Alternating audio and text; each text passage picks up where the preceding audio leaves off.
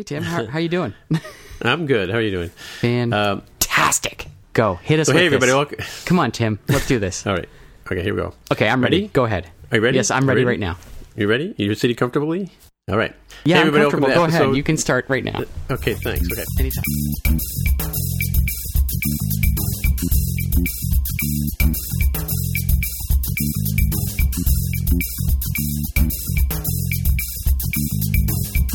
Hey, everybody. Welcome to episode 113 of the More Than Just Code podcast. My name is Tim Mitra, and I'm in Toronto, Ontario, and I'm joined once again by Aaron Vegh in, in Whitby, Ontario. Hello there once again. And we also have Jaime Lopez in Seattle, Washington. How's it going? And we have Mark Rubin down in San Jose, California. Hello. It's All a tough room, man. It is a tough room. Yeah. Well, we got to have material for the after show, right? Okay. All right. More like so, outtakes. Uh, yeah. Should we do the show? Let's mosey on through. Yeah. So we have a few follow up items. I don't know. They're at the bottom of the doc there, Well- Aaron. Did we get any Ask James JC other than that guy, Greg Heo? That guy. No one other than Greg, but he does have uh, two have two good items on there. Like w- number one is uh, who's writing Swift three full time, and are there any good Swift two to three migration stories? Mhm. So I'm not. Um, I'm not currently not uh, writing any Swift three, although I'm going to be dusting off the digital books here uh, during my uh, time off in between jobs and uh, Right. seeing what's going on there.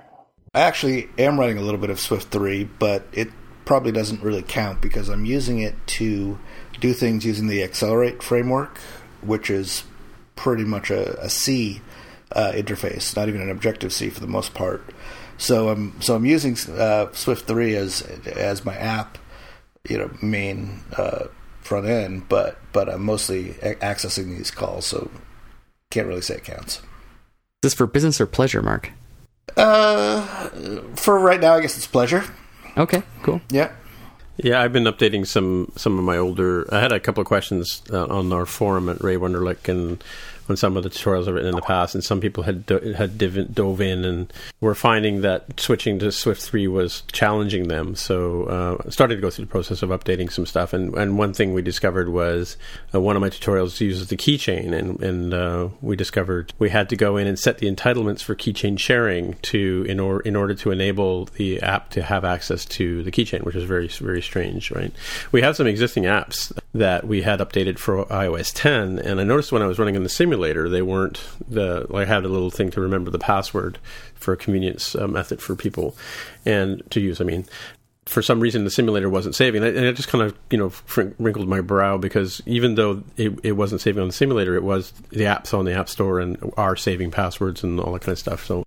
Um, but yeah, it turned out that uh, that's one one sort of thing, one gotcha that I've had so far. Other than some of the syntax changes, which are kind of interesting, you know, um, it is a lot more brief in terms of what you when you name things, like you know, NS user defaults becomes defaults, and um, how the you know uh, f- uh, convenient f- functions and methods and stuff like that are are kind of uh, written out, sort of make a bit more sense, you know. So Yeah, the the method to to join uh, uh, members of an array into a string looks like it's changed in every single version of Swift so far. It was it was originally I think join uh, using join components using uh, but then it changed to joined and now it's just joined parentheses and then the then the uh, the thing you want to join it with.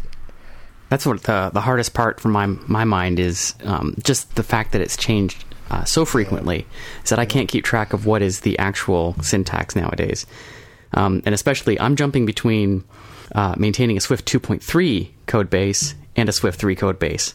And uh, that is burning my noodle. uh, I barely know what yeah. what way is up anymore.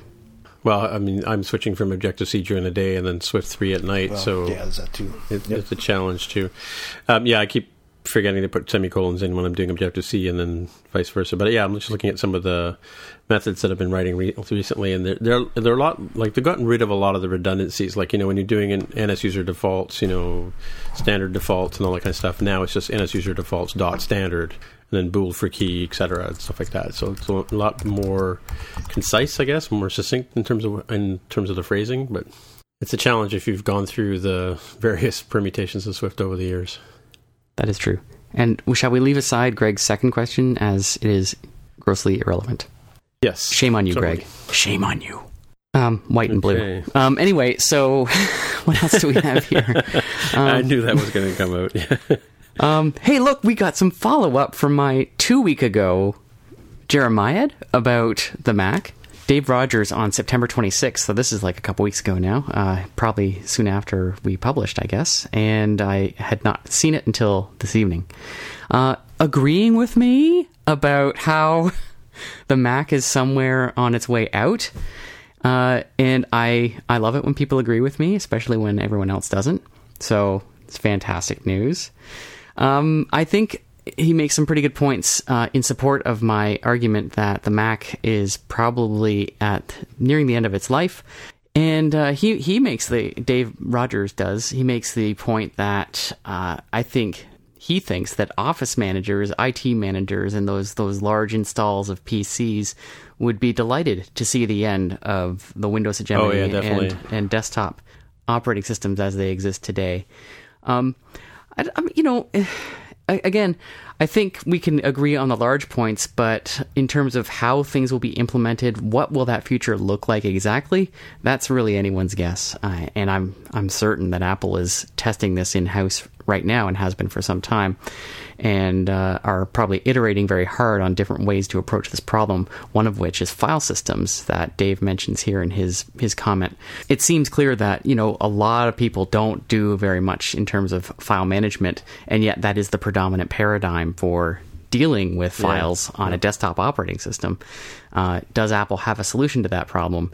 Well, right now they have um, iCloud Documents, which is or started, if you recall, when it was first introduced a year or two ago, was just like a flat file, and basically it was application folders. So if you had, say, Pages and it had iCloud documents, then that was stored inside the Pages folder, but it was otherwise a flat file hierarchy. But since then, they've uh, allowed you to put folders within folders, and you know, so that's kind of a good thing. And so nowadays, you know, with Sierra in particular, we've got um, nested folders, and you can you know drop your stuff whatever way you like. Uh, of course, most people are just going to do a flat file system. Is this the future that Apple's looking for in terms of file management? Shrug. Don't know, but we'll see. Um, I also like while we're on this topic uh, to bring up the other bit of feedback that we got more recently. A fellow by the name of Jamie West uh, dropped a little bit into my Twitter feed today. October 5th, and he was also agreeing with me. He thinks that the Mac is on the way out, so he's obviously a man of great distinction and intelligence. But he approaches the problem uh, a little differently, and I really like where he's going with this. Uh, so basically, he's looking at the universe of of Apple operating systems and sees how we have an iOS, which was like the first new OS, if you will, with UIKit and all its modern conveniences for doing UI. But then we've got WatchOS and tvOS, all based on the same core, um, but using different interaction or UI paradigms and built with their own frameworks for letting users interact with them. And he thinks that there's no reason that if the Mac is going away as we know it, that it wouldn't be replaced with, you know, obviously the same core of of the operating system, but its own UI paradigm that's brand new. Um, whether it's called UX Kit or what have you, who knows? But the idea is that uh, we would have a modern programming environment to program in uh, when we're building apps for this, whatever you might call it, this new Mac. And I think that was very interesting and uh, and quite feasible. I think because that does seem to be the way Apple thinks about these things. You've got this OS 10 core, and like what Mark was saying, if you go back to that show, and he was he was saying that no, this can't happen because it's really all semantics anyway. Uh, Mac OS and iOS, they're basically the same thing at their core. Of course, they are. They are the same. They're all based on OS 10, this Unix underpinning, um, but it's the frameworks built on top and AppKit and the whole uh, how, how you say in English uh, the the old paradigms that we have for developing on the Mac with all of its uh, you know very old and very uh, not not recently updated stuff uh, could all be swept away and replaced with something new like what we have on iOS and WatchOS and tvOS. Um, so that's where I thought that was a very interesting response. Did you look at Yeah, I did. I did watch the. Uh, I read through the article, but I also watched uh, a bit of that talk, the fireside talk. He's. I think his clip on on his link here starts at the point he's making about what Tim Cook says he doesn't believe, like answering the question about whether we have one operating system for all, one ring to rule them all, but. Um, about the fact that, that they do see Apple does see the PC as you know we call the Macs and the mobile as um, different uh, paradigms for communi- computing and um, I think I've mentioned that before. Um, and, and, Apple said that before. We talked. About, I mean, we had a presentation from at TACOW a while ago, and one of the guys from who's now an evangelist had said that um, Apple doesn't like hybrid solutions, like having a you know a, a, system that would plug into a monitor and become a Mac, or you know be a mobile phone when it's not plugged in, kind of thing. Um, because both of those kind of degrade the experiences of, of the other, the other, right? And that's what um, Tim Cook sort of said about having one OS that would run multiple devices, right? In that sense, you know, because I mean, iOS has strong points on on that on the um, the phone itself, and the Mac has you know multiple. The Mac has a lot of baggage, admittedly, but it has the experience of working in multiple things at at, this, at a single time. I was interested though when he, if you read further into his story about how he likes how. Um, iOS gives him some focus because he's able to work on one uh, app experience at a time, and if he needs to go somewhere else, he can switch back and forth. And I'm that reminded me of the days of working uh, when MultiFinder first came out, which used to crash constantly. So you would really only run one application on a Mac at a time, and you mm-hmm. would switch back and forth. And there were third-party utilities like where you could switch back and forth. And and the Mac had, back in those classic classic, I'm talking, talking System Six, System Seven days. Um, they didn't have a good way of of copying or moving folders and moving files and renaming files. You had always you always had to go back to the Finder and do all that kind of administrative stuff, right? So, uh, and so his piece about you know having this sort of single view uh, of the world just reminded me of the horror days of working on classic OS. Yeah, that's I, he kind of lost me at that point when he started talking about uh, using some kind of focus based uh, modality to get around in different applications and managing files. Uh, that did not seem likely to me at all. Yeah, there are some apps I know that, that writers use. I can't, can't remember the names of them, but there are some apps like when you want to write and you want to just turn off the whole world and it turns off all your notifications and just gives you one view. You know, kind of like looking at a terminal and just you know doing the act of writing, as it were. Sure, that's focus there are apps that things. do that. Yeah, yeah, yeah. yeah. But yeah. that's not what we're talking about here. Like no. that, that's a nice feature in an app, but it's not. An, it's not. It's no way to run an operating system. Exactly, that's my point. Yep. okay. Uh, anyway, I thought that was a very good point. Uh, good to read it kind of tails off, but uh, the first point is excellent. Um, mm-hmm. So that's my FU on that. Um, I noticed while I was here in the uh, comments from last or two weeks ago, episode 111, uh, someone else also wrote to ask about the AirPods. Uh, Christoph Fondaci. Yeah. Um, I just wanted to respond to that quickly because uh, I think it's got some incorrect assumptions here. And, you know, if someone's wrong on the internet, Tim, You have um, to correct them. Got to correct them. That's what we're here for. We provide a service. Uh, so Christoph was saying that AirPods are actually using Bluetooth while he was expecting a different, more proprietary wireless protocol. And uh, while that's true, uh, that isn't actually the source of the secret sauce here that makes the AirPods so compelling. Uh, it is, in fact, the stuff, the proprietary stuff around uh, pairing and setting up and configuring it, as well as the stuff around uh, the operation of the of the headphones, the earphones, whatever you want to call them, with the tapping to bring up Siri or to pause, to uh, the sensors on it that uh, pause your playback when you remove a single pod from your ear when you've got the other one in, um, that sort of thing. It is, as he says, it's just marketing. It is not just marketing. Whether it's worth $180, as he says uh, in Canada, it'll be more like 230 uh, uh, is up to you. But uh, to my mind, there is some crazy ass new stuff in here that's going to make it worth worthwhile, and something that I think a lot of other vendors are going to be chasing themselves to replicate very soon. Well, it's true, and, and they were talking about some of that technology that are putting into the earbuds. Going earbuds is that what they're AirPods. called? AirPods. AirPods. AirBuds is, is the dog that. Yeah, yeah, that's right. Right. Yeah, I've been looking at AirBuds all the time lately, working on my apps. Anyway, so uh, I'm, I'm willing to bet that they still won't fit in my ears, though. That's the big yeah. question. That is the big question, Mark. Yeah. You got that right. Yep. Yep. Yeah. I'm going to spend two hundred and thirty dollars to find out. To though. find out. Yep. Yeah. Well, I did. I did hear a review by one of the reviewers who was at the you know the unveiling and all Susie that Ochs. stuff. And they managed, Yes, right. You mentioned her on the show. That's I right. did. Yeah, and she tried them out, and she said she has ears that they generally don't stay in, and she was jumping around, and uh, they So- seem to stay in. So who knows? Yeah. To my mind, this is the big sleeper hit of the year for Apple, uh, those AirPods. I'm very excited about them. Uh, and so they'll become available for order at the end of this month. And I will be first in line. All right. At some point, we should also mention. Uh, I think I put down there that about Chris Stott being at uh, CocoaConf. I guess it's in San Jose and Swift Summits in San Francisco coming up in November, right? Guys, Which know? sounds like you just did. I don't know anything about this, of I think that's right. Yeah. Okay. All right. Anyway, Anybody coming to CocoaConf in San, in San Jose? Well, apparently Chris Stott from Buddy, Well. one of the co-founders. Yeah, unfortunately, it's not it's not good timing for me because I'll have Yep. been on my new assignment. Um, what three weeks by that point? Can't start can't start showing up late yet, eh? Right? Yeah, they generally frown upon you just disappearing at random intervals until you've built up a little bit of credibility to begin with. Yeah, that's okay. Cool. Yeah, and and then we'll have the the little splice in there to make Greg happy that says, uh, "And now a word from our sponsors." Searching for a new job can feel stressful, scary, and time consuming. Pushy recruiters try to sell you on roles you don't actually want, and job boards make you feel like you're throwing your resume into a black hole, never to be seen again.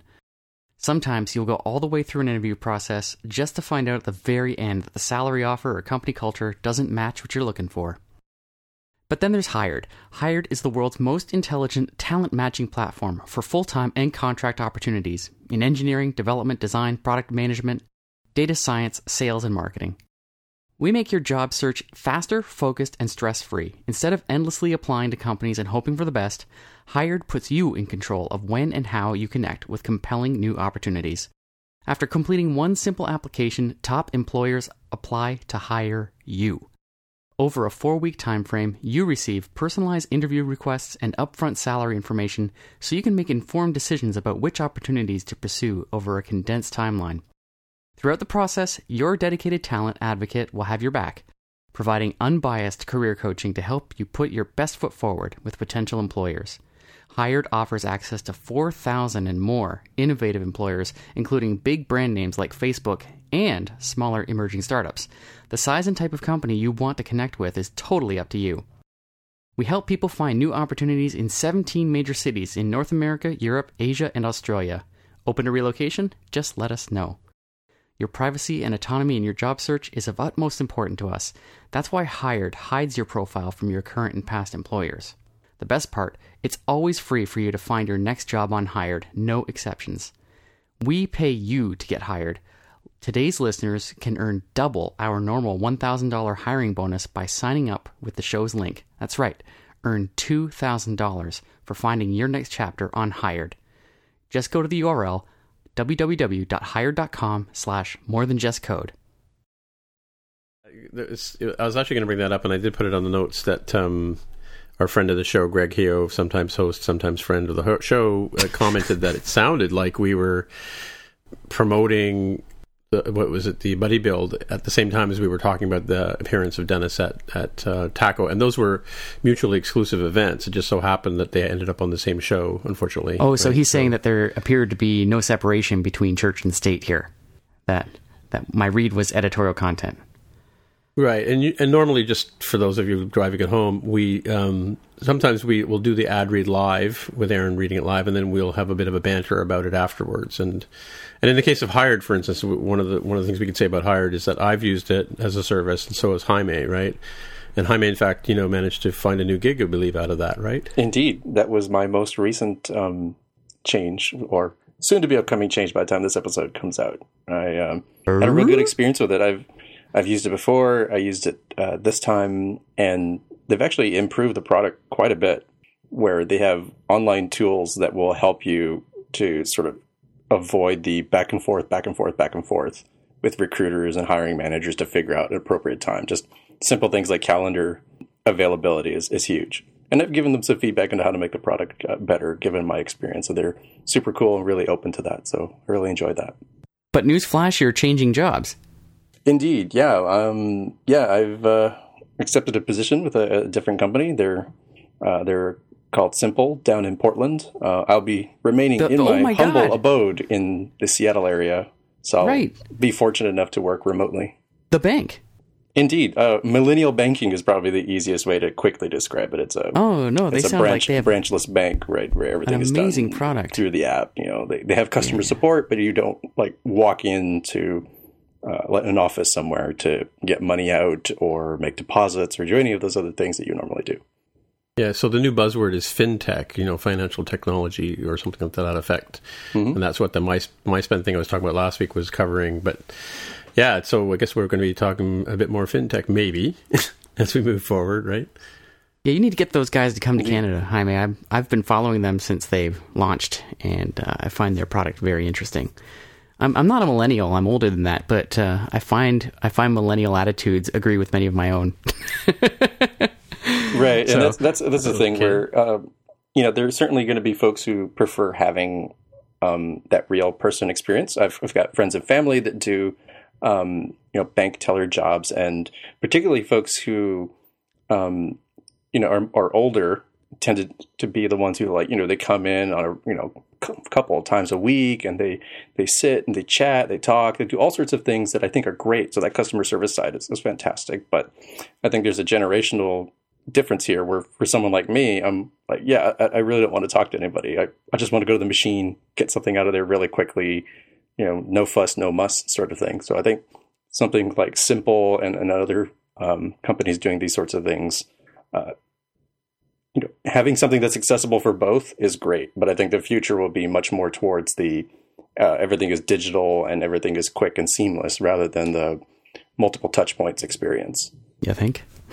Yeah, well, you know, it's it's been a long time coming. I've had a I've had a bank account, like a access to a bank machine since 1979 when I started uh, university, and I used to work night shifts at a lot of places. So I do my banking at three o'clock in the morning, in the back in those days. So I can't imagine like, and I so I I loathe going to a brick and mortar place ever since then. So and, and I can't imagine what people who've grown up with access to you know app, um, banking apps and and uh, ATMs and online banking you know feel about going and standing in a line like a like an animal you know I have to do that like every two weeks when I get paid.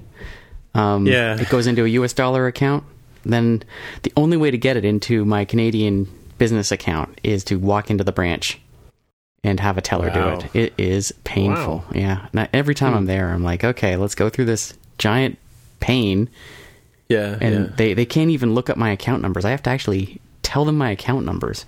Wow really Oh yeah, it's so bad. That's crazy. It is yeah, crazy. So I mean, well, so I mean, and, and just on that same subject, I mean, like I can't if if somebody sends my company a check, right?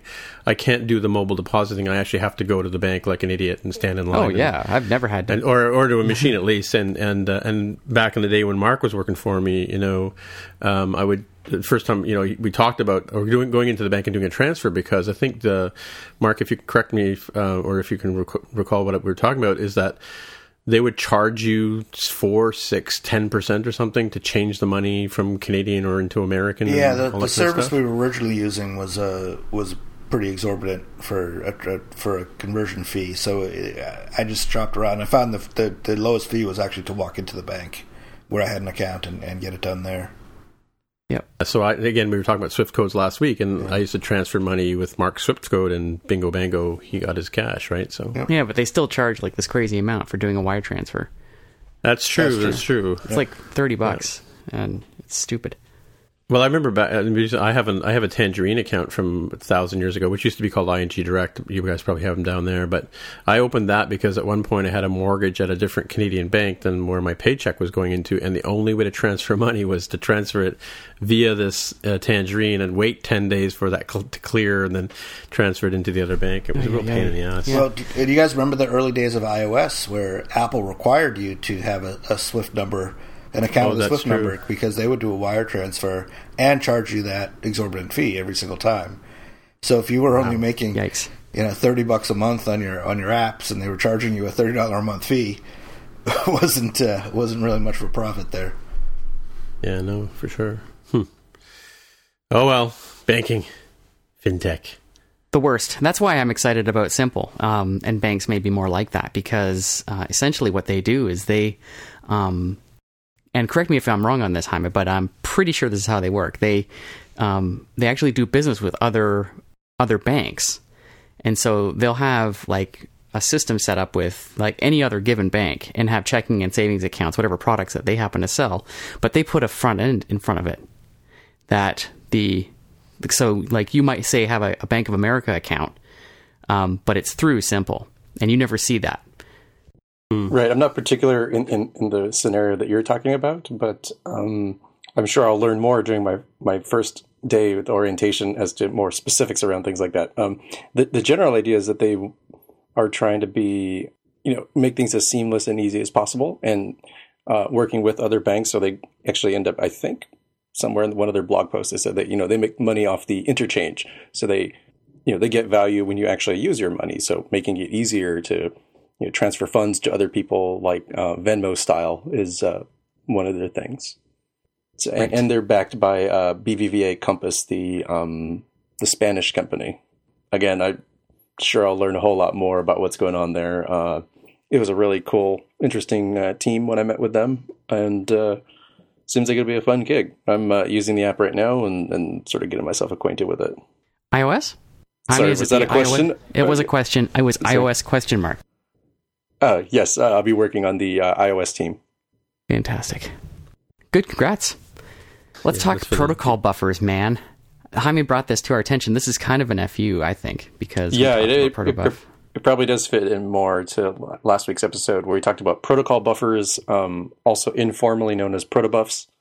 Uh, last time, I think the and, cool kids call it that.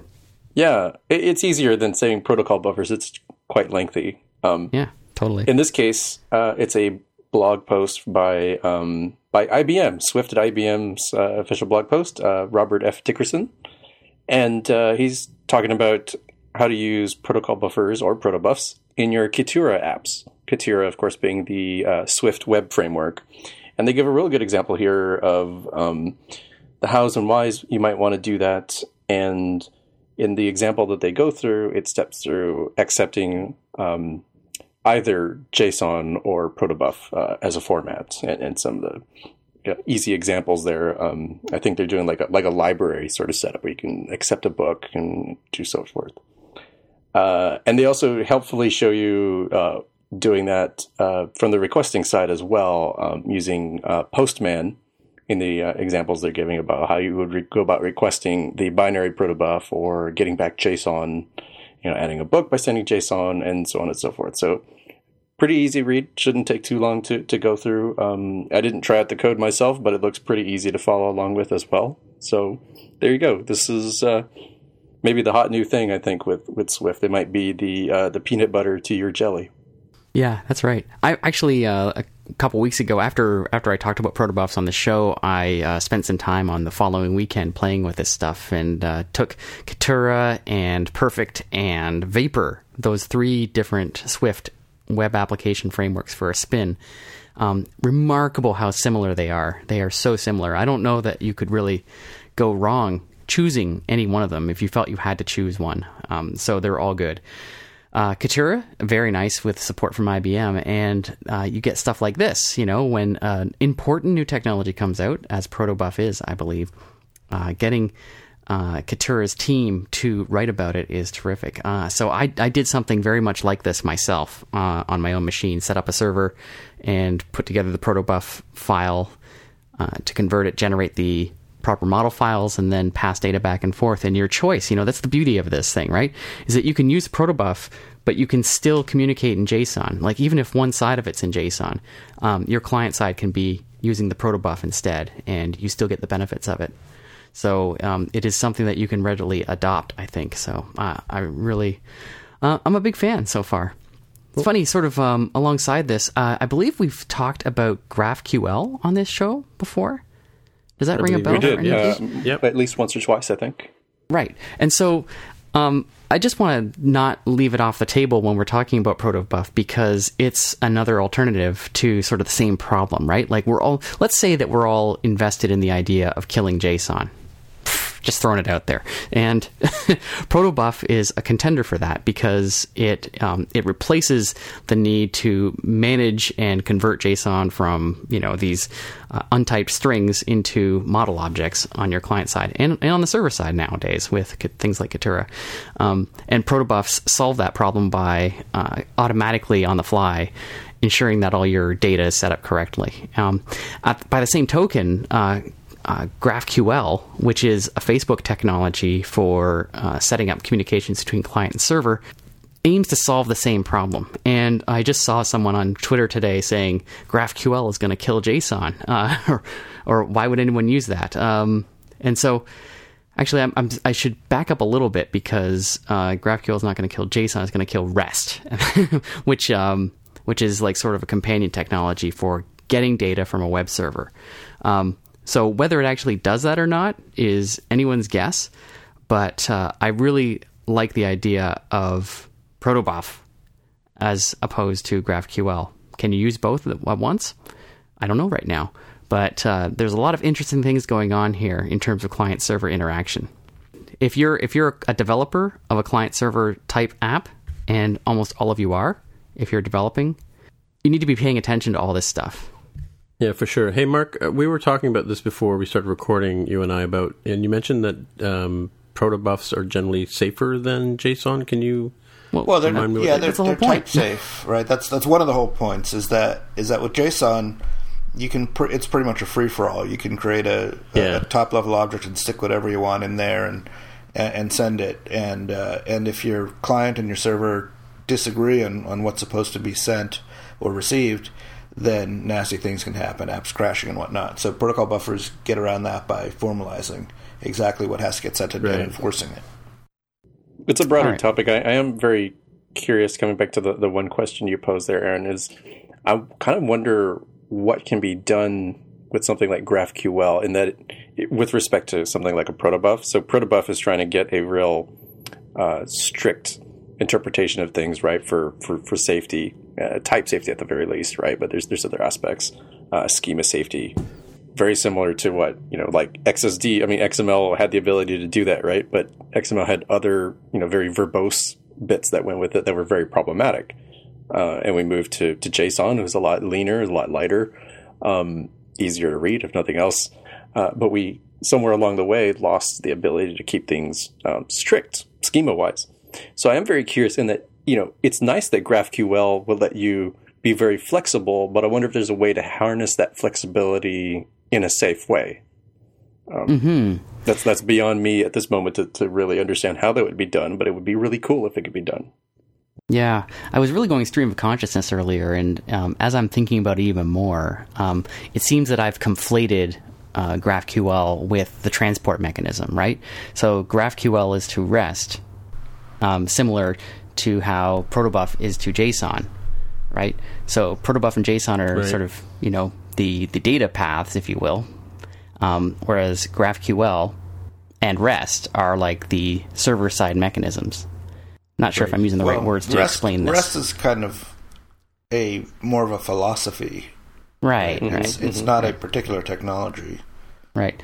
Um, but uh, you don't use REST to communicate to a GraphQL server what you're what you're doing in that case is uh, basically sending a query to an endpoint with the fields that you want back, um, and it's quite possible, and if not likely, if Protobuf really takes off, that the GraphQL project could adopt Protobuf as its transport mechanism instead of JSON. That's my thinking mm-hmm. as I'm mm-hmm. just kind of bloviating about this right now. Still, a lot of interesting technologies uh, heading around the corner here. Yeah, definitely something to look at for sure, as you said. Jaime, you want to talk about search ads? Very briefly, this is a, a blog post by uh, Lucas Peter, an independent iOS developer, and he came up with one of the earliest articles that I saw on the App Store search ads when it became available, and and talking about his impression. So uh, at some point, I remember seeing this email from Apple about getting hundred dollars of advertising money for free if you mm. go and activate the ads. Uh, I've not tried that myself, but it, it should hopefully still be available. Um, and in this blog post, Lucas talks about the a couple different aspects. Uh, some of the UI, like how you go about creating a campaign, and some of the important things that go in there, like you're paying for uh, or setting up your cost per tap, which is like the the bidding that you're doing to in order to sort of win whenever you know somebody is searching for some relevant keyword that you want to put your, your app in front of and it's it's distinctly not paying um, for install uh, nor is it paying for display. It's it's much more equivalent to um, click you know cost per click. Uh, eh, but there's that other factor that you use to put into the algorithm to, to try to tune it in your favor which is the cost per acquisition. That's a goal for you. Hey, I sure would like to spend no more than you know a dollar fifty um, per acquisition, but that may or may not be the case, right? That's going to depend on how effective your ad is at, at getting people to you know download, install, use the app.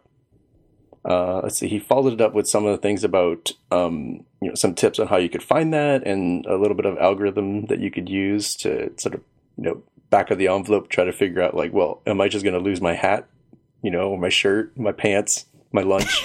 am I going to lose everything? Yeah, yeah. just yeah, dumping yeah. it all into here, right? And you know, maybe if you're selling an app for ninety nine cents, you shouldn't have a, a cost per acquisition of five dollars. Just FYI, pro tip there. Right. Okay.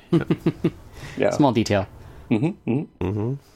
So I, I think the concept of this is actually pretty exciting. Uh, I, I've done similar things using, yeah, the, the, the big advertising engines like you know obviously Google and, and Facebook to try to drive uh, downloads, and uh, it, it's a it's a tough thing. They, they're they're very similar as far as I can tell in, in how you set up the ads. Of course, you set a target and and keywords and all that, and and uh, and it tries to uh, get you that target price uh, if it can.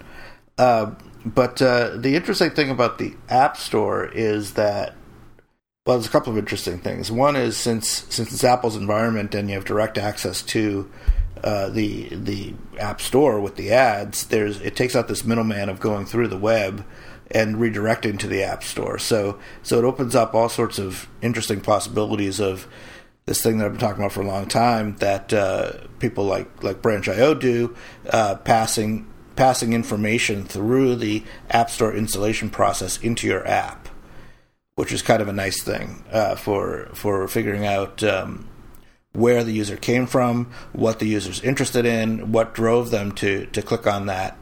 What, what, what were they looking for when they clicked on when they did that installation? If you have some of that information, pass that into the app. You can redirect them through deep linking inside the app to uh, to the whatever the right place inside the app for the particular thing they're interested in is. So that that's kind of an interesting thing. Uh, it, it's it, it kind of works with some of the third party uh, libraries, but it's it's really not super smooth in my experience. So I'm hoping that with with it directly through the through Apple, it will be uh, a lot more seamless. So these ads are live now. Like I, I haven't a chance to look at this stuff. Are they appearing in? Is this in the apps, the iOS App Store app, for instance? Yeah, How it's do the supposed to consumers be see there. this stuff? Yeah. It's supposed Yeah, to be I- I live just about to today. I have to that. take a look. Oh, live today. Okay, it might take a while to roll out, especially in. Canada. Maybe in Canada because I'm just paging through the App Store all over the place, and damned if I can find any of them. Right. I don't see any. Paging around and nothing's happening here, man. Nothing. Just a bunch of apps. What How if you you supposed to search pick an app? Yeah. Okay, I'll search on a keyword. Blue Jays Let's try this live. of the Blue Jays. Nothing. MLB. Yeah, I just did that. Yeah, I, I I typed in a keyword and an ad popped up right there. What'd you type in? I typed in poker. Right. I typed in baseball, and the ad is Tap Sports Baseball 2016. And funny enough, the actual first real result is the same one. Well, that's nice. Um, must be U.S. only. So I typed in poker and and the ad at the top, which which basically looks the way it looks in the store is very similar to just the regular listing that you get when it searches, except it's got a blue, a light blue background, and it says ad. Uh, other than that, Right, it doesn't look yeah. that much different from a regular listing, but it's at the top, and it's you know, and it's a different color. Right. Uh, So poker brings up my Vegas slots, play free, whatever, whatever, whatever. Can you that's put a screenshot in the chat, Mark? I probably can. We're giving some free advertising to these guys, but uh, What the heck? Sure. why So? Yeah. uh, this article actually mentions this. Search ads are currently only for iPhone and only for the U.S. storefront. Oh, Oh yeah, I, I missed that update when I read this. It was a couple days ago. FYI. Interesting. Man, So I was looking in the. Somebody was talking about stamps earlier, and I checked the. Uh, wanted to see what was happening on the stamp front or the, the what do you call this thing? Sticker front, right? So I went into the the uh, messaging app and looked. Went to the store, and the top trending or the top selling app right now is the Blue Jays stamp uh, set or Blue Jays sticker set.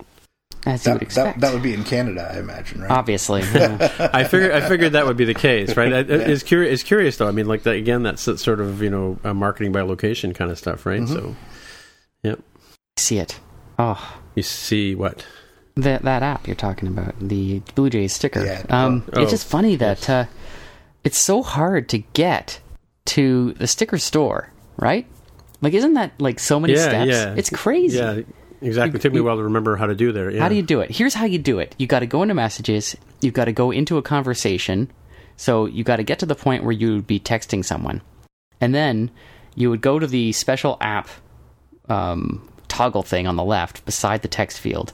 Choose the app one instead of the touch or camera one, and then you've got to hit the thing in the bottom left, those four little round rects. Then it pops up with all your apps, and the first option is the store how many steps did I just say there? Was that five? That's crazy. And Tim has just sent me a sticker, which I can Cat see on my. Mac, but I cannot actually. Ooh, cat with lasers. What? Like that. Yeah. Well, I see it, but uh, I could not send one back, of course.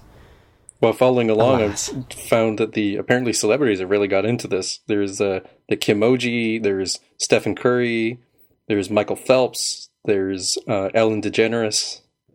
As predicted, too, the Disney app is one. Disney stamp sticker set is one of the top selling ones as well. Just, We're just gonna get we're gonna get eaten alive, man. Yeah. Cat paint was hilarious. I was gonna, I was just saying we're, we're I said the Disney app was the, the number one sticker app on the App Store, and we're just gonna get eaten alive. Like that's the big boys are just gonna stomp all over us with their branding and their famous characters and stuff. Well, as an aside, that that's the downside of search ads is the big guys with big budgets tend to be able to have the biggest ad buys and, and they uh, tend to dominate the, the ads. But it's like that on every network. Yeah, that's what I'm True. pretty sure is going to happen. Yeah. But only Okay, for the so- first pass through, right? So the way they described it is like, you know, once I have the app, it's not going to show the ad again, right? It, Well, that's it, true. It eventually Yep, ends at that's true. install. So once That's true. Twitter has it in, yeah, right? So once Twitter has convinced me to download their app, if I'm like, hmm, I want to find some other Twitter apps or apps that you know, are useful for Twitter, I'm not going to see there. So their their budget is no no longer useful at that point. Unless Twitter starts putting out ten different uh, ten different versions just so that they can keep uh, getting you clicking. ah, no, that's an interesting loophole. Yeah, yeah. Speaking of Twitter, has anybody heard the, the rumors? What is the latest? Disney? The latest is that they are on the on the sales block, and the big rumor yeah. is that Google is going to be buying them. Oh, so it's more solid now than than the the list of Google, Disney, and what Salesforce. I think were the serious contenders. Well, yeah, I mean those those two are still in there, but uh, I'm hearing Google more than the others, which doesn't mean anything. But but uh, but yeah, it is it is kind of those three. Actually, I think I think it's Salesforce and Google uh, in the latest. Uh, I'm not I haven't heard about Disney lately, but but th- that doesn't again that doesn't mean anything. Uh, yeah, the word is that the their their earnings report at the end of October is supposed to be pretty bad, so they want to get sold before that comes out. But again, it's all conjecture, all rumor, so I don't know anything. right. right. Hmm. It's only to say that it's likely that big changes are coming for Twitter, Yeah. um, Yeah. which is scary for me. It's like my Yeah. my water cooler, man. I can't see anything happen to it. Yeah, no, you're right. It's, you spend a lot of time there. So speaking of big changes, though, can we talk about the Omni Group? Yeah. Why don't you talk about that, Tim? That is that is your your item, your topic. Yeah, I Enlighten was, us on uh, what's going on here. Well, um, th- this again picked the story up earlier this week. Uh, I, as soon as I saw it, I thought it be interesting for follow up for our show. Um, the Omni Group is moving to a new sales model. They they were kind of sort of the you know the the I guess I hate to say the word gold standard again, but of apps on the App Store. Um, because they sort of had the model. They had the really cool apps uh, on the Mac App Store and uh, on the iOS store, and a lot of people use their products, and they've always sort of maintained um, a professional level app price. Um, I think it was roughly forty dollars for the iOS version of Graffle, for instance, and sixty dollars for the Mac version as well, right? And they've If not always, you more. know, they have, yeah, I I think I'm I'm lowballing it, but um, just sort of give you a sense of where the scale is, right? And they're not a five ninety nine dollar app, right? Uh, well, I should correct that. Actually, this is an article by uh, Federico, Federico Viticci um, that announced that they are now moving to a free model where they're going to use in-app purchases to uh, allow you to um, augment the free app. And so I'm not sure what the mix is going to be in terms of um, what like what what kind of feature set you get, whether it's like a two week trial or something to that effect, or um, you get a you can't save. Or I, I think I've run a demo copy of Graffle. To be honest with you, when I first got into it, I probably had it for about more than ten years anyway, because it was great for doing flowcharts and stuff like that, and UML diagrams, and um, it was you know sort of a um, it was, it was I think you couldn't save uh, the the file, and so you know because I was using a lot in my professional life, I, I forked over and, and bought a license, and I did one at least one upgrade of it, and I I don't use it all that often. I mean, I use it maybe you know two three times a year to be honest with you, but uh, but I've always thought of it as, as a great tool, and I, I like the way the the app work runs. And when it came out on iOS, and it was you know back in the early early days of iOS, and it was one again, it was a, a forty dollar app. It was kind of like I went whoa, you know, compared to other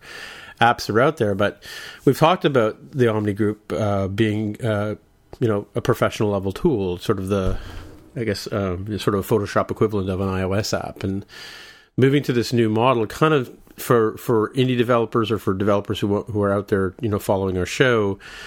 It's it's a huge change in in a pricing model that we've talked about in before you know, throughout all of our uh, episodes when we bring up the Omni Group, right? Well, okay. What do you like- guys have to? yeah, just hang on a second here. um, Yeah. I don't think they're actually changing their prices. Um, I think they're just changing when they charge you. Right. Yeah, So- it's a 14 day something or other. Yeah. No, no, like it's uh so the app is going to be free. So the, the the whole point of this is to give them a way to charge you less for an upgrade. Right. Which is something that's not possible on the App Store today. So when you go and buy the app, uh, they can only offer the one price, right? So instead of doing that, they're going to use in-app purchases to charge whatever they want because that's what you can do. But as a consequence, of course, the app has to be a free download. So in Right. that, oh, I see. Right. Okay, Right. so they I don't know, they call it a 2-week trial. I'm not sure why they do that, but you know, because uh, any app that you make available from the App Store has to have some utility, right? So in their way of getting around it, what they're basically doing is making OmniGraffle uh, the free version uh, as a viewer. It's a free document viewer. So any OmniGraffle document can be viewed with this free version, but it's only when you pay for it that you get editing ability. And maybe that's the thing. I don't I don't understand how they're doing the free trial. So maybe like they have all the features, but how do they do that for just a limited time? They must have some way of doing that. One of the important things about about this as a viewer, that's a good point, is is that it's one of the few apps out there that will open a, a Visio document on the Mac as well. And a lot of Windows people make UML diagrams and stuff Okay. like that, and, It is and fire them around enterprises. You know.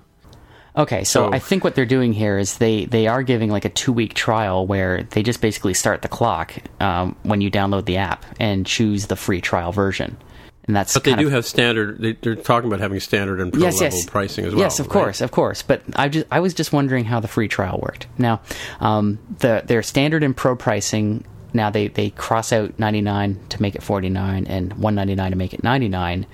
I'm not sure if that's yes, that's because they're detecting a previously installed version, and that's the upgrade pricing that they're offering. So I don't think they've dropped their prices. I think they're just uh, they just have a mechanism now to offer fifty percent off upgrade pricing. Right. It's a big change so- to the model, if not to the actual prices you'll ultimately pay. Um, Exactly. With, with the biggest feature for me is the free viewer, because I don't really have the sort of job that you know sort of requires OmniGraffle, so it was really kind of hard for me to justify having it permanently. Uh, but now I can use it at least as a viewer for the rare, odd, random occasion that one of those documents comes my way. So that's nice. Yeah, so yeah, no, I think this is this is a really smart decision. I think for Omni to make, and it looks like they're going to roll this out through all their products. It's a good way to go. Well, one thing that's interesting to me is, as far as I know, we're not allowed to have a free app that stops working after 14 days. We being the average everyday developer, uh, and they are. I think the way they're getting around it is by making it say like this is a free document viewer. Like that's the functionality that's never going to change. Um, and that, I, I think that's enough to cross that bar. Is it on the store now with the new pricing? I think so. Yeah. See, I've always, I've like I bought their app long before they were there was an app store. So yeah, they do in the app. If you, I don't know if you guys run it or not, but it does remind you regularly that there's a new version or there's a pro version, and Yeah, on the iPhone anyway, it's still the old one for seventy dollars Canadian. Um, yeah, I'm seeing on iPad the, on the uh, app store. I'm seeing or the Mac app store. I'm seeing one one thirty nine Canadian. right. So I guess it's not not live yet. No, but it's, this is for OmniGraffle seven, I believe. The pricing. Right. Yeah, and six is still in store, so it hasn't launched yet. At least not in Canada. Jaime or Mark can confirm that it's launched in the states. Perhaps you can do that Right, groaning thing didn't, I, again. don't, I don't see OmniGraffle 7 here yet, so I guess it hasn't launched. Um, No. So I don't know, Mark. May, maybe they'll be surprised when they go through App Store review and they get told, "No, no, no, this thing you blogged about is not going to work. You're going to have to change it." Well, I've been digging in a little bit, so it looks like it, it, it's true that the the free to download is a viewer, and then you do a one time in app purchase at price tier zero, so it costs nothing, and that one time free in app purchase gives you 14 days of un, of full use, and then it returns to unlicensed mode. So yeah, okay, so that's kind of interesting. So what you're what you're getting for in-app purchase is just 14 days of full usage of the thing, and that's allowed. So you have the, the viewer for free. It, that's the that's the regular app that you download. Then you do this in-app purchase that you can only do once. That's a free in-app purchase, price tier zero, which is kind of a weird thing, but uh, but it's it's a free in-app purchase that gives you 14 days of full usage. And then I guess within those 14 days or after those 14 days, you can do what you could always do and just buy the full app. But but the thing that's new is that you get this this one time 14 day trial period as an in-app purchase. It's kind of interesting. Yeah. So I mean, the, the, I think the what it, what it, the reason I put this on here to discuss is that um, from my perspective, when you have an app that's on the App Store, either App Store, and it's free, you're going to get a ton of downloads, right? Um, that's just the nature of a free app, right? Um, when and then compared to the current version of what they have, like for instance, you know, uh, the price is the price could be a barrier to people sort of even trying out the app, right? Back in the day, before Mac App Store came along, you could download versions that would run for you know. 30 days, for instance. There's tons of apps like that, right? Um, and you could decide within, within that 30 days whether or not you want to move into it. I mean, I think Briefs was, was like that, and, and some of the other tools that I've used in, in development, trying out different things. Um, uh, can't think of the names of them right now. Paint Code is the one that, that comes to mind. Um, where and BB Edit, I think actually was was a, had a free version back in the day, right? Um, and you can do a limited amount of things with it. But so I guess the discussion point was about changing from uh, um, an app that's paid up front to uh, using a free model or even an in-app purchase model to um, get their sales out. I mean, so I, does this is this a sign that even paid paid up front apps are are having difficulties, or what do you think? Totally, and very obviously, yeah. I don't know. I, I think it's just a, a clever way to get around the inability to have a free trial period on the App Store, and it's very clever, and it seems like it's legal. Yeah, yeah. because you you're you're downloading something for free that has the full functionality of this free thing. Then you are using an in-app purchase to buy extra functionality for two weeks, and then that goes away. And the thinking is that if you liked it in those two weeks, you're just going to go buy the full one. If you don't like it in those Right. two weeks, you're not going to buy the full one. So, Right, so nothing that you ever had for free is ever going away. You never have you never had full functionality to start with. You had just the viewer functionality, and then the in-app purchase gives you extra functionality for a limited amount of time, and that's your free trial period. right, right. So I'm not sure that this is is a is a sign of anything except that they figured out a way to get around this restriction in a mm-hmm, clever way. Mm-hmm. Yeah. Well, and and presumably the conversion rates are, are, are high enough that they think that they can can do that, right? So Well, it doesn't. It doesn't matter because because uh, otherwise you've just gotten the. If, if you just download the viewer, that's no different than not buying the app ever, right? You just have this view, this free viewer. right. Let me let me do an ask MTJ question to you guys. Um, do you do you prefer apps from bought from the Mac App Store, or do you prefer to buy them directly off a developer's website? Which which model do you prefer? I definitely prefer buying from the Mac App Store. It's so much more convenient, and then I've Yeah. already I've always got this one place to go to when I'm setting up a new Mac. Uh, just log in with my Apple ID, and all those apps are available for me to download with one one button push, and Yeah, that's uh, that's been terrific. I can go to the Mac App Store today and see every app I've ever bought there that's true. Yeah, with Yeah. updates, you know, already ready to go. Automatic I think, updates, yeah. I think for for customers, um, and especially lay people, this is an unbeatable mechanism. Uh, it's just bad for developers, I think. Right, But it's great to see the Omni group showing uh, one technique for circumventing one of the biggest drawbacks of selling in the App Store. Right, right. And it's similar to what I was talking about a, a couple of weeks ago with um, Curtis Herbert's uh, style of of selling slopes, in that he you know uh, lets you have lets you have it for a day with full functionality, a day or so.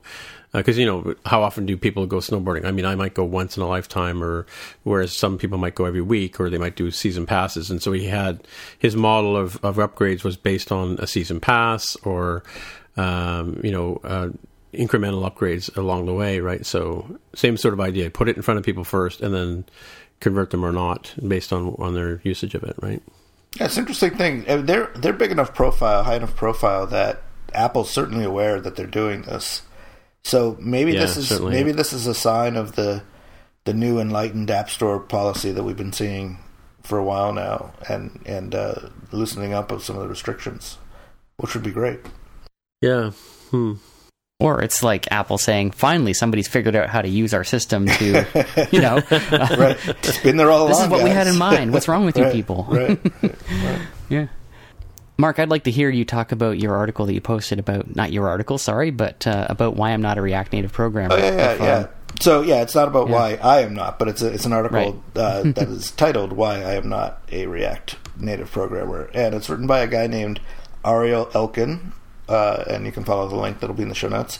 And he did what looks like a pretty nice study uh, over several months of uh, you know of using React Native and and his impressions on on pros and cons of actually using this as a development prof- uh, platform. And uh, the pros are sort of the, the ones that we kind of know about. Um, it's cross-platform. Uh, it's it's uh, you know it's it it's makes for faster iterations because you don't have to launch go through the launch cycle every time um, because it's it's really doing it inside of a of a, of a web view of some sort. Uh, but he but he raises a couple of real interesting points about cons. Uh, one of them w- one of them is sort of obvious that it's it's it's got an uncertain future. If if Facebook ever decides that this is not something they want to support anymore, then you're kind of out of luck because it's it's different than just some library that you that you you know download the source code for and use in your app. Where if if it, if support goes away, you can always go dig in and and uh, and make your own changes and, and just keep it up to date. It's it's not as simple as that because it's built on top of all sorts of you know JavaScript core and all that, uh, and and a, and a giant library that's that's updating a lot. Uh, so so if they ever if they ever stop supporting it, it'll be bad for you. That that's one thing. Um, but uh, maybe that's not the biggest thing because you know we can assume that Facebook will be around for a while. But a couple more that are that are pretty scary sounding. One is that uh, it turns out you have to sign a uh, a, a grant of patent rights document when you start using this, uh, which basically says that if you ever you're granted a license uh, to use this technology by Facebook as much as you want, but if you ever do anything uh, take any kind of legal action or or or anything uh, of that sort against Facebook, then they have the right to just turn that off immediately. So so they could potentially use this as a weapon against you if they ever decide that they don't like what you're doing, uh, which is which is kind of a kind of a problem. Um, and in fact, the Mm. the article made a point that a lot of companies or uh, the you know the supplying third party frameworks or whatever are, are particularly are, are specifically not using this because their lawyers are telling them don't use this because of this one clause. So that that's a possible problem. And the other the other problem that he raises, which I think is a really valid one, is it uses JavaScript. And you know, well, well, some people will say, well, that's that's a good thing. A lot of people would say that's not such a good thing. I mean, JavaScript is an, an old language that's pretty unsafe. Um, you know, it's it's almost 180 degrees diametrically opposed to what Swift is all about. Where Swift, you could almost say, is a little bit too uh, too busy keeping you safe all the time to the point where it's it's it can be frustrating.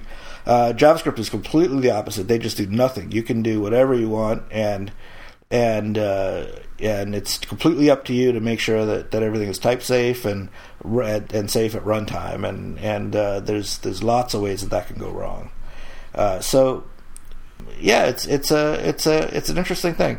So if if you have any interest in this in this uh, using this this language or this platform, whatever you want to call it, uh, I recommend that you read the article. It's not a it's not a particularly long one, and it's it's actually got some good meat to it. So nice job written by this guy. It is. I, I think my theory, having read this article last week, was this whole point of this article was so that he could write up his hatred of JavaScript. um, because if you look at the word count, you just said it's not that long. It is actually incredibly long. and Well, but there's a giant cartoon and, and images. And Yeah, there so it's not but- that long. But I mean, Anyway. I, I'm I'm on the page now, and I've scrolled down to his final argument, his final con against against developing with React Native, and my cursor uh, elevator thing, you know, the, the scroll thumb is at about a quarter mark, maybe not even, of the page. There's about ten thousand words here about how much JavaScript sucks. and it is significant. Like he has, he has gone nuts on this. There is no question about it. well, fair enough. Absolutely. There's, a crucial downside lots, to There's lots of things not to like about JavaScript. That's for sure. Oh yeah, and he's listed them. Like I have never seen such a, an exhaustive and comprehensive takedown of JavaScript. I've seen all these points argued in different places. Mm-hmm. I've never seen it all together in one place before. So if if you guys uh, think to yourself that JavaScript, hey, it's not that bad, come have a look at this. If, if for no other reason to come to this article, come for the JavaScript takedown. It is astounding. And yes, it has cartoons. I really love at the end, though, at the very, very end, uh, he does these very nice graphs to illustrate the strengths of each platform. So um, he he's done this. Um, it's a diamond shape with uh, different um, attributes in each of the four points: portability, safety, productivity, and longevity, and ranks them uh, to create a shape. the The larger the shape that in the diamond, uh, the, the better it is on all these fronts. And uh, React Native scores very poorly. It's highly portable. It's pretty productive, but it's not safe and it doesn't have much in the, in the way of longevity. Whereas something like a Xamarin and Appcelerator uh, score very high in all of those factors. And then Swift itself uh, looks well way better than React Native, but it's not at all portable or very not not very portable. I'll say. Uh, So um, a very interesting uh, graph technique used in the bottom, and I thought, you know, from an informatics standpoint, I thought that was very interesting too. So there's there's two solid reasons to come check this article out. I really enjoyed it. But like, man, that's just your opinion. Yeah. Big Lebowski reference. Mm-hmm. Love it. Yes, a Lebowski in there. Yeah. mhm. But that's just your opinion, man. And and what was the name of the fellow he was talking to? Uh, let me just. Was he talking to Walter? No. No, no, it was the it was the other bowler, Yeah, the the uh, John Turturro character. Jesus. Jesus. Jesus. Mm-hmm. He licked his bowling ball, and that was really gross. Um, okay, I, I, I think we've covered most everything. Have Do you wanna do we killed picks? It? Or fire? Yeah, yeah, we didn't talk about Google Pixel, but I guess we don't need to, right? Google Pixel, so you, please. you th- this this changed a little bit during the the, the week. Um, Oh, you, no. You originally had one that was a a leak pick, which I think the Canadians were to blame uh, for that one. I can't remember if it was Bell or Rogers. No, I, I heard, I heard, I heard it was somebody in Europe. Actually, that's true. Yeah, yeah. The, well, there were there were multiple. right? There was an American one as well. I think it was like T-Mobile or Sprint. I can't remember, but uh, Yeah. But the Canadians were leading the way on that one, where we had the first official like this is the actual advertisement for come into our stores and get two hundred dollars off when, when you trade in, blah blah blah, sort of thing. Right. Yeah, right. the reason I changed it was because obviously I think it was yesterday it rolled out, right? Yeah. Yes. Yeah. Yeah. So we, we know. I mean, the leak part of it is the fact that it leaked. I guess is a story, but the, but uh, the details are we all kind of sort of know them now, right? So Yeah, yeah. The the Pixel and the Pixel XL phones, um, manufactured by HTC but designed by Google in oh really California. Um, they're they're official, and uh, you know they seem like like pretty nice phones. They're uh, in that iPhone class and, and price. Um, there's some give and take on, on, on where they line up. Um, comes in three colors. Uh, you know the I forget they had some silly names from, but it's like black, black, silver, and blue. Um, which I think was a, a, a good choice in terms of going forward to give blue uh, again. However, I think the blue that they chose looks weird because it's a very uh, solid, um, flat blue, and I think I would have liked to see something more like the the iPods, if you remember when those started coming in different colors and it had kind of a like a satiny finish to it. Uh, I certainly would like to see some some color diversity in the iPhones myself. I didn't like the look of those phones at all, to be honest with you. Um, when you look at the back and it's got like a matte panel and a and a glossy panel, sort of mashed together, it doesn't look like it. It's well designed in that sense. Uh, I was I was not won over by those at all. And then you look at the that's a- front, and it's like you're looking at an iPhone six. Like, doesn't that look like an Right. iPhone to you? It, it very much that is whole round that. thing.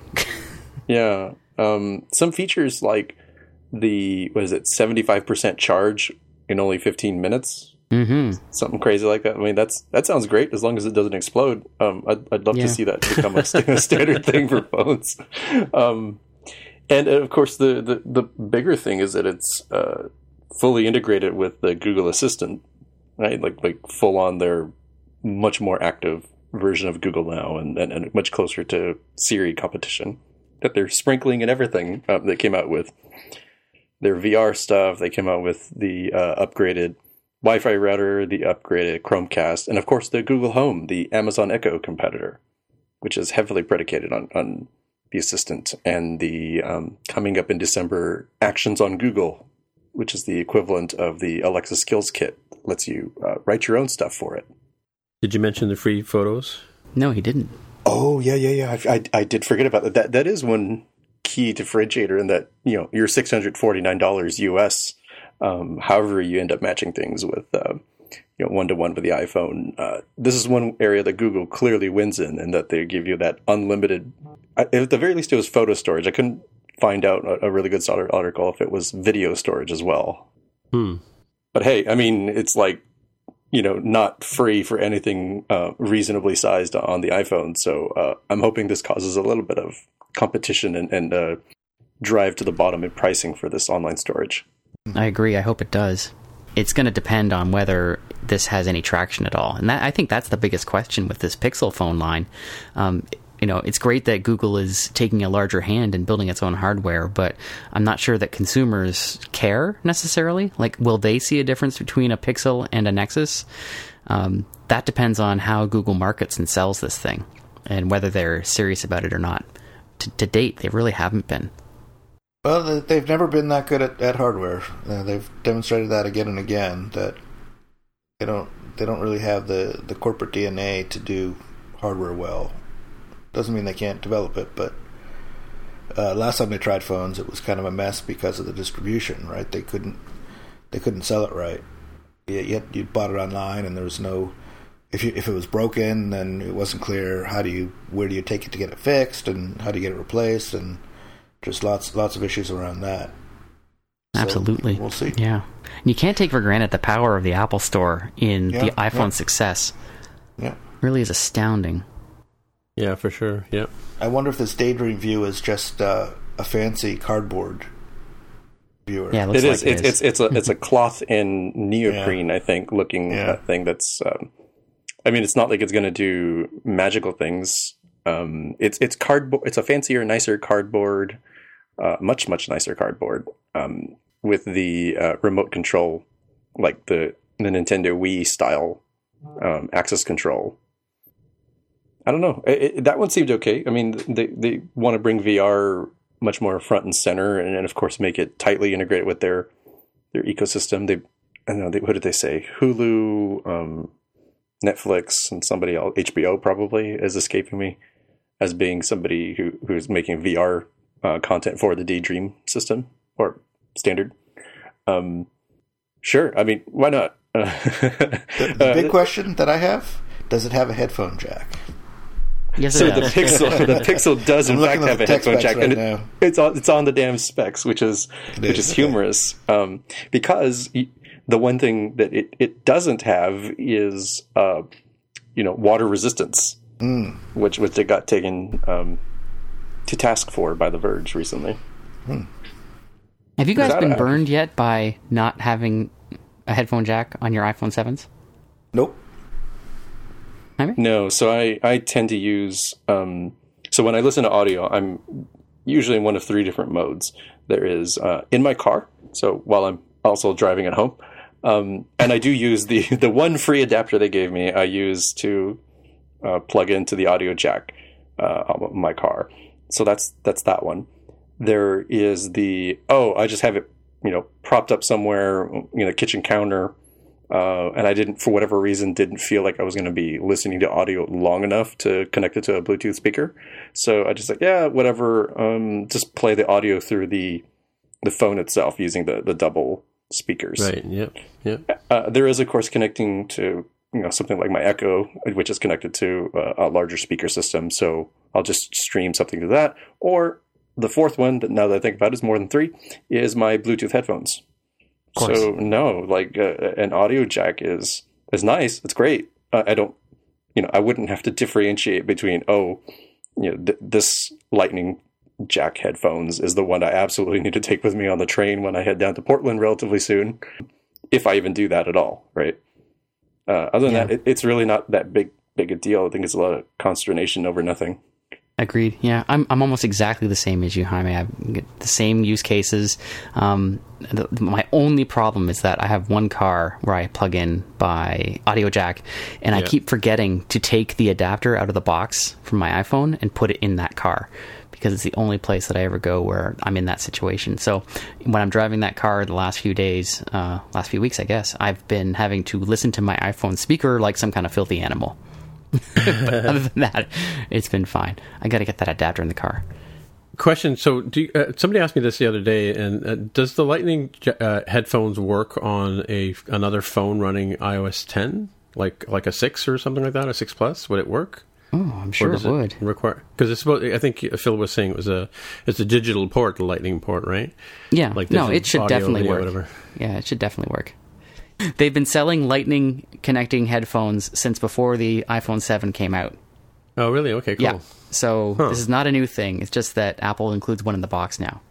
Well, that's true, and a lot of a lot of um, um, uh, accessories like for radios and things like that that have a lightning port on them. That's all they have. It, fun, course. It's funny though. We saw, saw a friend of mine showed me a picture on Reddit today where uh, this Chinese hotel chain had these these uh, radios, you know, alarm clock radios, and they had the 32 pin connectors. Well, they just upgraded them to lightning port with a you know analog headphone jack right beside it, so you can't even use it with the new phones. Perfect.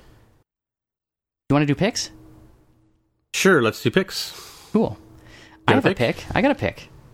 Um, Right, it's a game I've been playing on the Apple TV, and now I don't normally uh, choose games as my picks because, let's face it, I don't play a lot of games.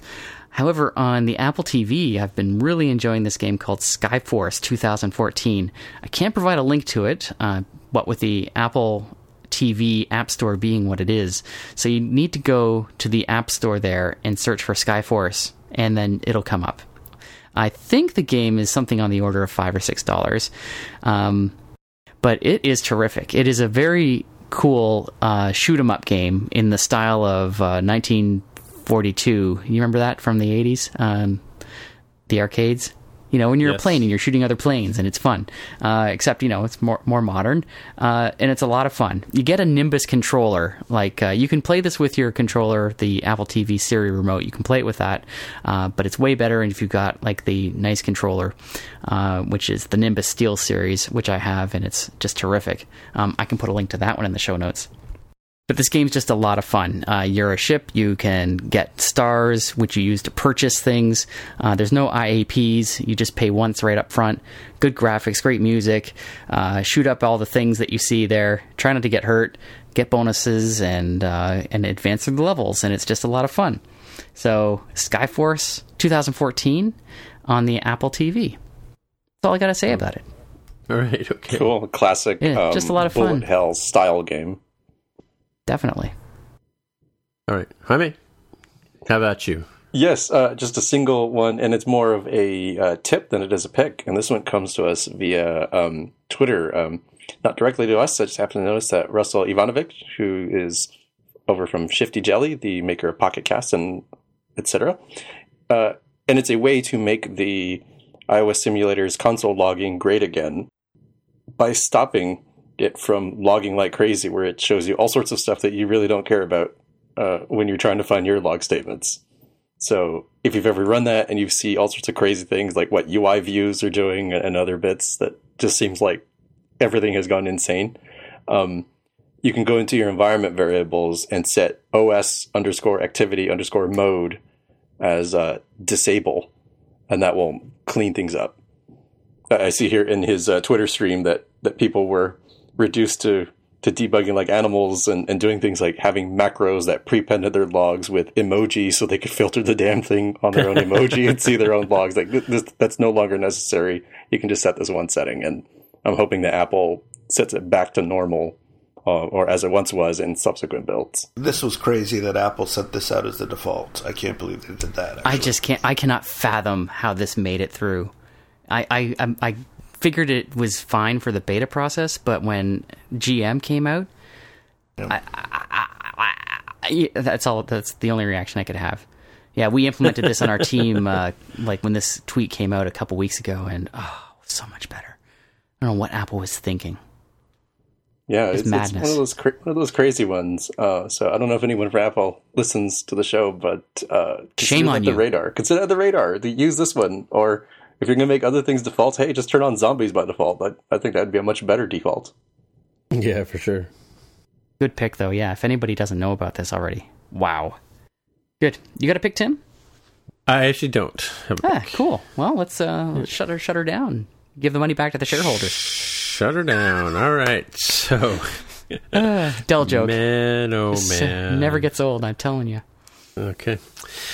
All right, that's it for the week. Uh, Aaron, if people want to get a hold of you on the interwebs, where would they look? Go to the Twitter machine at Aaron Vegh. And Jaime, where do people look for you? On Twitter as at Dev of the Hair. And Mark? Mark R at smapsoft.com. All right, I'm Timitra, T I M M I T R A on Twitter, and that's the best way to get a hold of me. And we'll see you guys next week. Later. Goodbye. Bye. Bye. Bye. Hey, if you want to find out more about the show, you can visit the More Than Just Code website at mtjc.fm. There, you can find a summary and show notes of each episode. We list links to the items that we talk about on the show, as well as links to the apps on the App Store. Hey, if you like the podcast, please leave a comment on the website. And if you could also write a review on iTunes, that would be amazing. And if you're listening on Overcast, go ahead and press the recommend button now. I'll wait. It really helps others find out about the show. You can also follow us on Twitter. The podcast Twitter account is at MTJC underscore podcast. And if you'd like to support us, you can pledge any amount on patreon.com slash MTJC. Thank you so much for listening. Love you guys.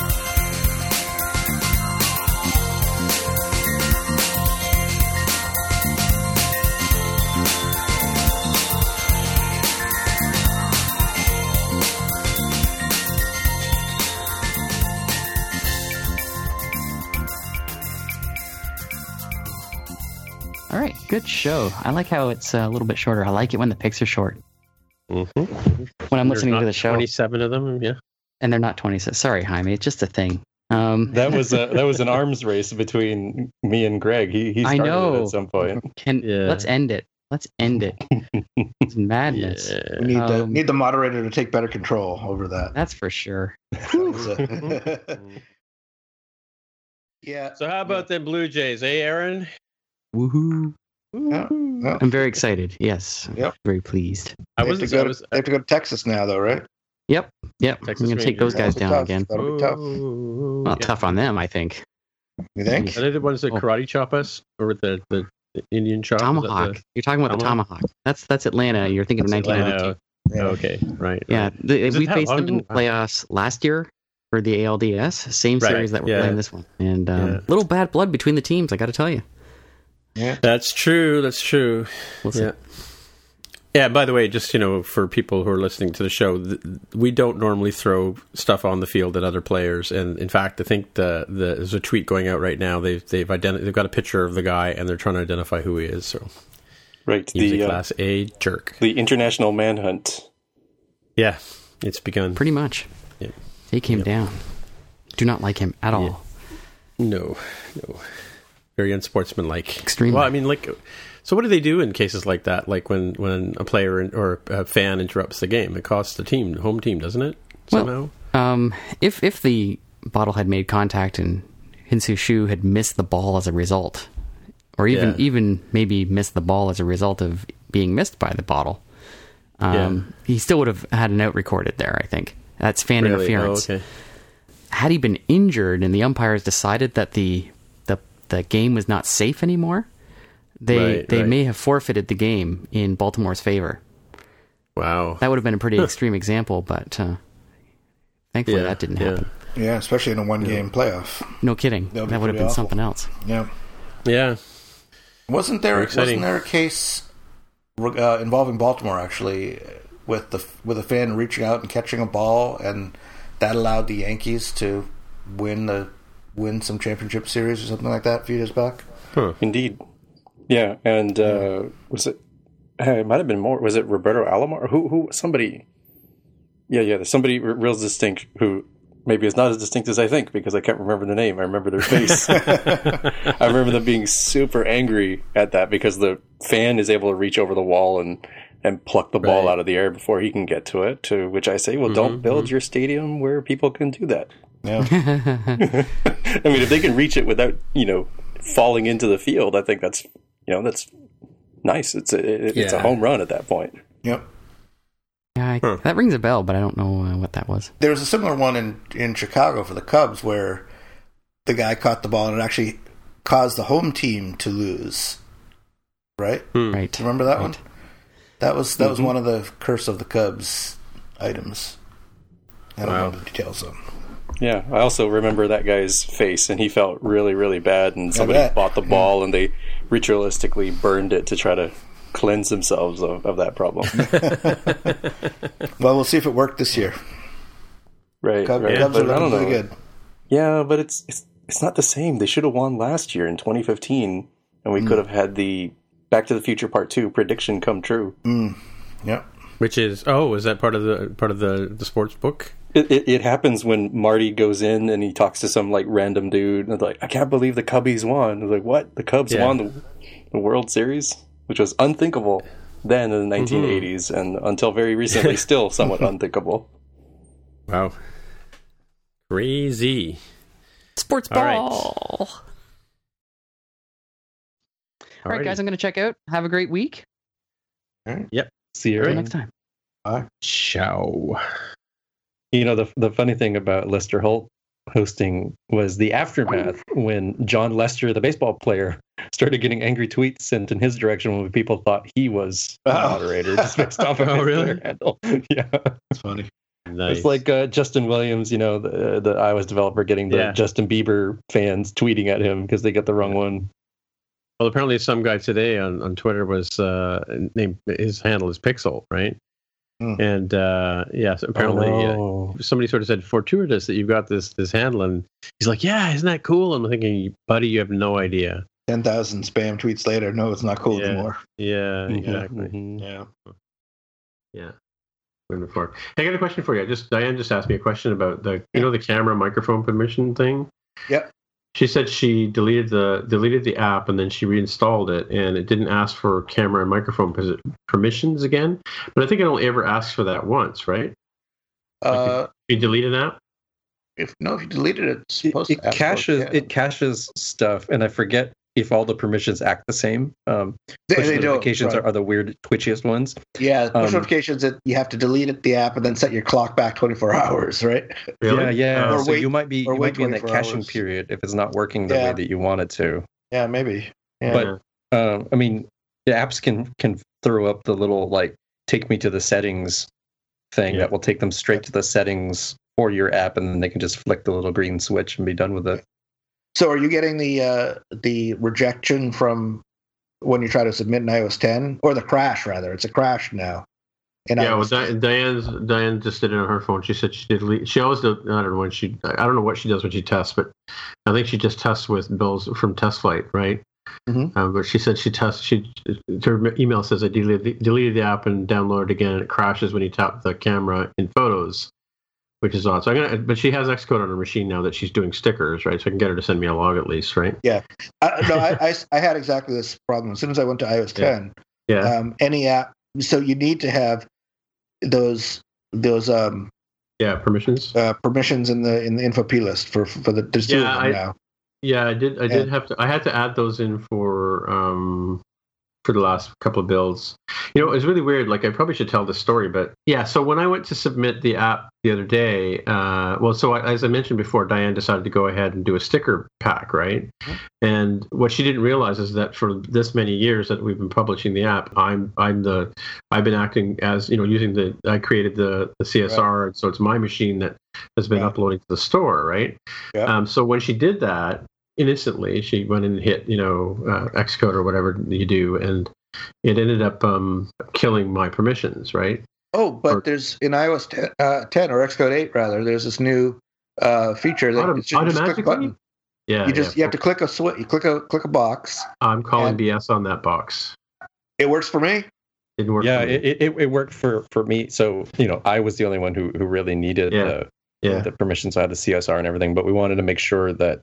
Um, Yeah, you're talking about the teammates- automatically automatically manage Xcode thing. I had to Yeah. actually un- I had to uncheck those to submit the apps. for- So mine, we didn't ha- since it was a new app, we didn't have the team set. So I, Yeah, I checked the box to say, uh, you know, let Xcode take care of this, and then I Yeah. chose right team. Since you had an existing project, I, I imagine you might have to like uncheck and then recheck and put it back on the team. possibly. What I, what I have to do what I have to do is if if you have any any entitlements Yes. that you had set uh, Yeah. In in the portal before, Yeah. but you didn't set them in the capabilities inside Xcode. right. Oh, so okay. then when you turn when you turn that on, it, it's not talking to the portal anymore. It just grabs them from capabilities. So your Right. entitlements aren't set right. First thing you need to do is set all those entitlements, but then you have the old provisioning profile still in Yes. in your Xcode. You have to delete that old provisioning Yeah. profile Yeah. before it'll work. Then Okay, it works so- fine.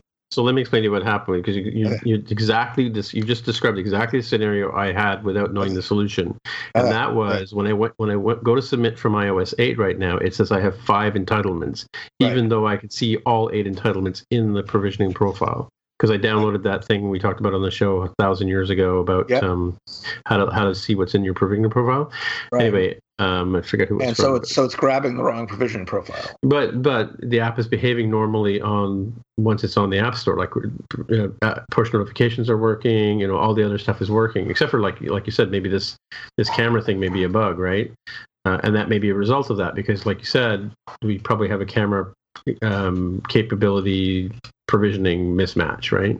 Well, no, the camera thing. The camera thing is just uh, remember remember in like Xcode seven or eight or whatever Yeah. they, Yeah. they suddenly have Or to add all these all these uh, things in the p list to Yeah.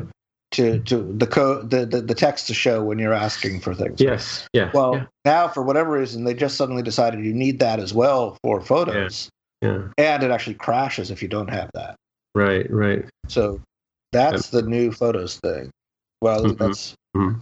so just adding those caused it, fixed it. Right, right. Mhm. Well, so so hang on a second though. So coming back to that thing about the who can send to the App Store. Now Uh, anyone can. You just need a developer profile. So there's no like it's not like the agent can be the only one that can send anymore. Or Nope. Nope. No, so you don't have to do the thing of like, Mhm. I better export my developer profile because if this Well, we- machine yeah, we- explodes, I'm really hosed. Right. Yeah, we and know you don't have did- to share the distribution profile either anymore. Well, Mhm. yes, the thing is that, that was the only way we could get it to work because I went to her Right. house the other day and when we we exported her profile and imported it into my machine, and, and that's how I was able to submit apps to the App Store. Yeah. Yeah. So so so I'm like I said, I'm calling BS on that little checkbox, but you know, till I see Yeah. it work. Yeah. Did you do a clean? yes, I did a clean. Then you know, say that- starting re- restarting Xcode and restarting your machine Yeah. are often the steps you have to take before. Well, really I, I also I also often find it helps if you wipe the monitor with a damp cloth. yeah.